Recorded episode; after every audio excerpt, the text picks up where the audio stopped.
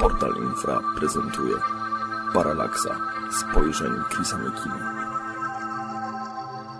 Cześć, nazywam się Chris Miekina i witam wszystkich w nowej edycji programu Paralaksa.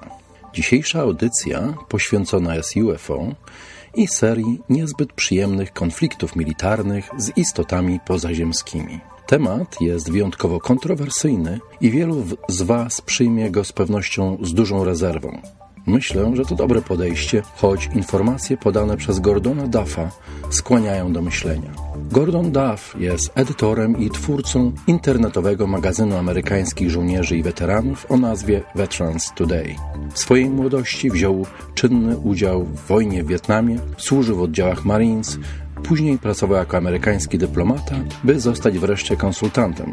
Jest to elegancka nazwa najemnika od spraw bezpieczeństwa, zwalczania partyzantki oraz techniki dozoru obiektów. Jedną z najbardziej sensacyjnych wiadomości, jaką przekazał ostatnio magazyn Veterans Today, była informacja oparta na doniesieniach jednej z azjatyckich agencji wywiadowczych o wspólnej akcji floty amerykańskiej i chińskiej na Pacyfiku przeciwko bliżej niezidentyfikowanemu zagrożeniu, które być może pochodzi ze strony przybyszów z innej planety. Magazyn Veteran Today został założony w 2000 roku przez byłych członków amerykańskich sił specjalnych i miał służyć kontaktom pomiędzy byłymi żołnierzami tej formacji, wymianie ich doświadczeń, spostrzeżeń i wzajemnej pomocy w poszukiwaniu własnej drogi życiowej. Taka publikacja okazała się być strzałem w dziesiątkę, bo ludzie z sił specjalnych mają też specjalny rodzaj problemów. Ponieważ magazyn jest niezależny, aby uniknąć spodziewanych nacisków ze strony amerykańskich władz wojskowych, serwer strony internetowej założono poza granicami USA.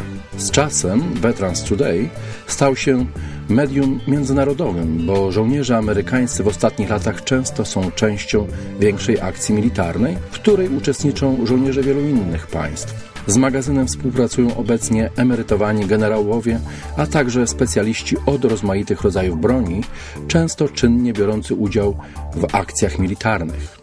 Kilka lat temu Duff otrzymał raport o chińskiej rakiecie, która została wystrzelona z okrętu podwodnego, który ukrył się w okolicach Los Angeles.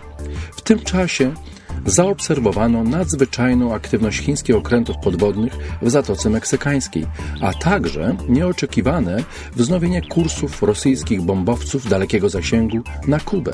Okazało się także, że główny trzon chińskiej floty wojennej jest ustawiony w prostej linii z San Francisco.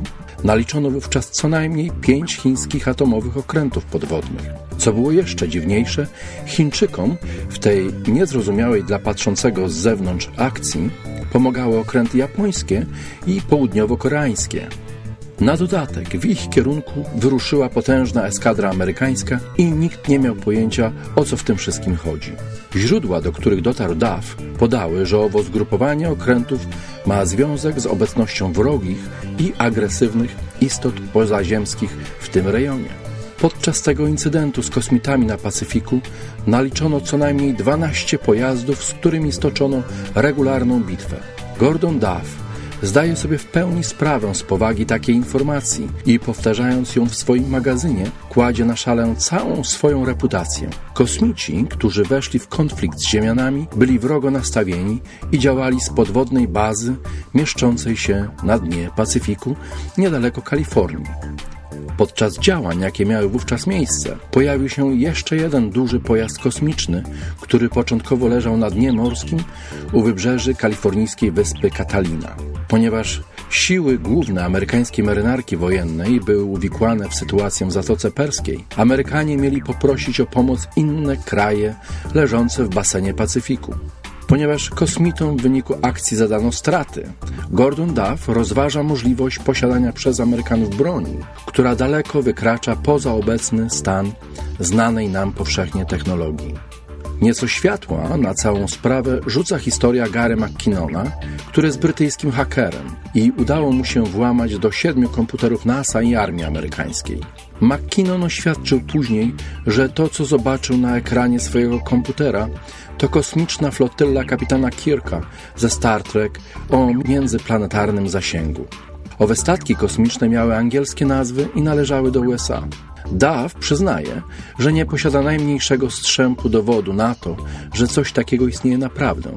Jednak będąc żołnierzem przez niemalże całe swoje życie i posiadając bogate kontakty wywiadowcze, wie, że istnieje szereg ściśle tajnych programów realizowanych w różnych miejscach na Ziemi, o których świat nie ma bladego pojęcia. Na podstawie tych informacji doszedł do wniosku, że Stany Zjednoczone posiadają dwa rodzaje używanych przez siebie technologii. Jedna to ta, z którą mamy do czynienia na co dzień, a druga jest ściśle tajna. I opisał ją kiedyś Richard Dolan, nazywając ją równoległą cywilizacją. O tym wszystkim można przeczytać na Nowej Atlantydzie. Niemalże każda firma tworząca najnowsze technologie posiada oddziały, których praca jest ściśle tajna. Dla Veterans Today pracują obecnie ludzie, którzy kiedyś byli zatrudnieni przez DARPę i oni sami potwierdzają istnienie takich programów. Jednym z nich był projekt zwany Green Energy, w którym badano zastosowanie zimnej fuzji, a także tworzenie innych egzotycznych rodzajów energii. Projekty te są zazwyczaj wynikiem pozyskania nieznanych na Ziemi technologii. I jeśli brzmi to jak efekt działania chorej fantazji, to Gordon Duff podaje tu swój własny przykład, kiedy w czasach, kiedy pracował w wywiadzie, zetknął się przez dwie godziny w 1982 roku z kopią numer 5 dokumentu opisującego działalność grupy znanej jako Majestic 12, której zadaniem było ustalenie znaczenia dla USA rozbitego pojazdu UFO w Roswell w 1947 roku. Duff przez 18 miesięcy starał się uzyskać odpowiedni dostęp do tajnych akt o tej skali ważności. Znalazł tam m.in. dokumentalny opis wydarzenia identycznego z tym, jakie pokazano w filmie Bliskie spotkania trzeciego stopnia, które miało mieć miejsce w 1965 roku. Dokument ten obejmował swoją treścią czasy od 1947 do 1977 roku i uwzględniał dwa oficjalne kontakty z obcą cywilizacją, które zaangażowane były ówczesne najwyższe władze Stanów Zjednoczonych. Pierwszy z tych kontaktów miał miejsce w 1947 roku za czasów prezydenta Trumana, a drugi w 1953 roku, kiedy prezydentem USA był Dwight Eisenhower. W tym drugim przypadku obcy zagwarantowali sobie prawo do porywania ludzi z terenu USA, co oznacza, że na podobnych zasadach działali także i w innych krajach. Liczba tych ludzi była nadzwyczajnie duża. Było to około 250 tysięcy osób rocznie. Ludzie ci nie byli przeznaczeni do eksperymentów medycznych i mieli już nigdy nie powrócić na Ziemię. Ich przeznaczeniem była konsumpcja. Tak więc zainteresowanie przybyszów z obcej planety Ziemianami miało polegać po prostu na ich zjadaniu. Największym problemem, aby zrozumieć całą tą sytuację, są filmy robione obecnie w Hollywood z filmem Battleship na czele, który w zaskakująco bliski prawdzie sposób nawiązuje do wydarzeń, jakie miały miejsce niedawno na Pacyfiku. Wiele filmów pokazywanych w Hollywood ma swoje mocne źródła w tajnych, dotyczących kosmitów dokumentach, a ich celem jest ewentualne przygotowanie nas na ujawnienie, które ma naprawdę szokujący i niespodziewany dla nas wymiar. Układ z kosmitami, na jaki zgodzono się w 1953 roku, był dla Ziemian nie tylko niekorzystny, ale i poniżający. Na tym etapie jednak nie posiadano skutecznej broni, aby móc przeciwstawić się takiej międzyplanetarnej inwazji.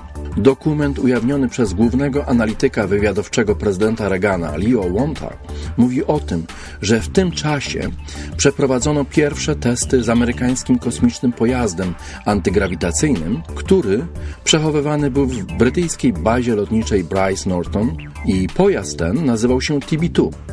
Zbudowany został przez firmę Lockheed i w sumie był nadal prymitywny. Wykorzystywał on do napędu pole magnetyczne rtęci, a swoją wielkością dorównywał Jumbojetowi. TB2 istnieje do dziś i widziało go szereg osób związanych z armią. Obecnie używane silniki antygrawitacyjne stosują reakcję tzw. Tak gęstej plazmy, która jest uważana za czwarty stan skupienia materii w procesie fuzji aneutronowej, która jest formą kontrolowanej syntezy termojądrowej deuteru i trytu. A pierwszy pojazd kosmiczny napędzany taką energią wszedł do służby w 1972 roku. Dziś takich pojazdów jest w przestrzeni kosmicznej 7. To właśnie je zobaczył Gary McKinnon. I każdy z nich ma 1,5 kilometra średnicy. Taki pojazd kosmiczny, według dokumentów National Reconnaissance Office, miałby mieć temperaturę swojej powierzchni na poziomie 200 stopni Celsjusza i w dolnej atmosferze mógł przyspieszać do prędkości 25 tysięcy km na godzinę bez dodatkowego wzrostu temperatury. Poza ziemską atmosferą taki pojazd kosmiczny jest w stanie osiągnąć nawet prędkość światła. Jednym z rodzajów broni, jaka jest wykorzystywana przeciwko pozaziemskim przybyszom, jest opisywane jakiś czas temu na Nowej Atlantycie działo kinetyczne. Na orbicie okołoziemskiej umieszczono także wiele pocisków nuklearnych zainstalowanych na niewielkich satelitach napędzanych silnikami wykorzystującymi energię zimnej fuzji. W przestrzeni kosmicznej mają się także znajdować pojazdy uzbrojone w broń energetyczną taką jak lasery, masery, broń dźwiękową, a także legendarne promienie śmierci stworzone jeszcze przez Teslę. Na niskiej orbicie okołoziemskiej zawieszone są także sensory oparte o nanotechnologię. Czyżby na tym właśnie polegał nadal niezrozumiały fenomen chemtrails? Sensory te mają nie tylko wykrywać wchodzące w ziemską atmosferę pojazdy kosmitów, ale także rejestrują zaburzenia na powierzchni oceanu. W tym świetle zupełnie innego znaczenia przybierają niezwykle intensywne prace na polu fizyki kwantowej i doświadczenia przeprowadzone w wielkim zderzaczu hadronów. Opanowanie tej gałęzi wiedzy sprawi, że czas przestanie być wartością absolutną, a pojazdy będą w stanie poruszać się swobodnie w przestrzeni kosmicznej z prędkością zbliżoną do prędkości światła. Być może to właśnie jest powodem wydawania bilionów dolarów na broń, która przekracza granice ludzkiej wyobraźni. Może oczywiście dziwić fakt, że tego typu zaawansowane technologicznie urządzenia nie są stosowane na Ziemi. Seria bezpiecznych reaktorów wykorzystujących do produkcji energii fuzję aneutronową sprawiłaby, że energia na naszej planecie byłaby w sensie dosłownym darmowa. Nie byłoby już najmniejszego powodu do wydobywania i przetwarzania ropy naftowej, która z dnia na dzień stałaby się bezwartościowa. Taka darmowa energia umożliwiłaby na przykład odsalanie wody morskiej na ogromną skalę, dzięki czemu można byłoby ożywić największe nawet pustynie. Darmowa energia oznacza także niczym nieskrępowany rozwój przemysłu na świecie. W ciągu kilkudziesięciu lat populacja ludzka sięgnęłaby 25 miliardów, co oznaczałoby być może nieobliczalne konsekwencje dla naszej planety. Na myśl więc przychodzą odcinki serialu X-Files, gdzie posiadacze tzw. Tak błękitnych biletów z utęsknieniem czekali na inwazję kosmitów po to, aby stanąć po ich stronie. Kosztem oczywiście reszty ludzkości. Ci wybrańcy uważają nas za bezużytecznych zjadaczy chleba i pozbędą się nas bez większych oporów. Jest to oczywiście teoria konspiracji, bez żadnego podpierającego taką tezę dowodu. Zanim Duff złożył w jedną całość zdobyte przez siebie informacje na temat obcej interwencji i opublikował je w swoim internetowym magazynie, otrzymał telefon, w którym poinformowano go, co może, a czego pod żadnym pozorem nie może powiedzieć lub napisać publicznie. Zdał on sobie wówczas sprawę, że jest on częścią mechanizmu, którego efektem ma być w końcu długo oczekiwane ujawnienie. Mimo wszystko zdecydował się opowiedzieć całą tą historię, którą dziś przekazuje dalej, poddając pod rozwagę słuchaczy paralaksy. Daw sam mówi, że tak naprawdę pozwolono mu o tym wszystkim powiedzieć, wierząc, że nikt w tą historię i tak nie uwierzy. W programie Paralaksa mówił Chris Miekina. Cześć.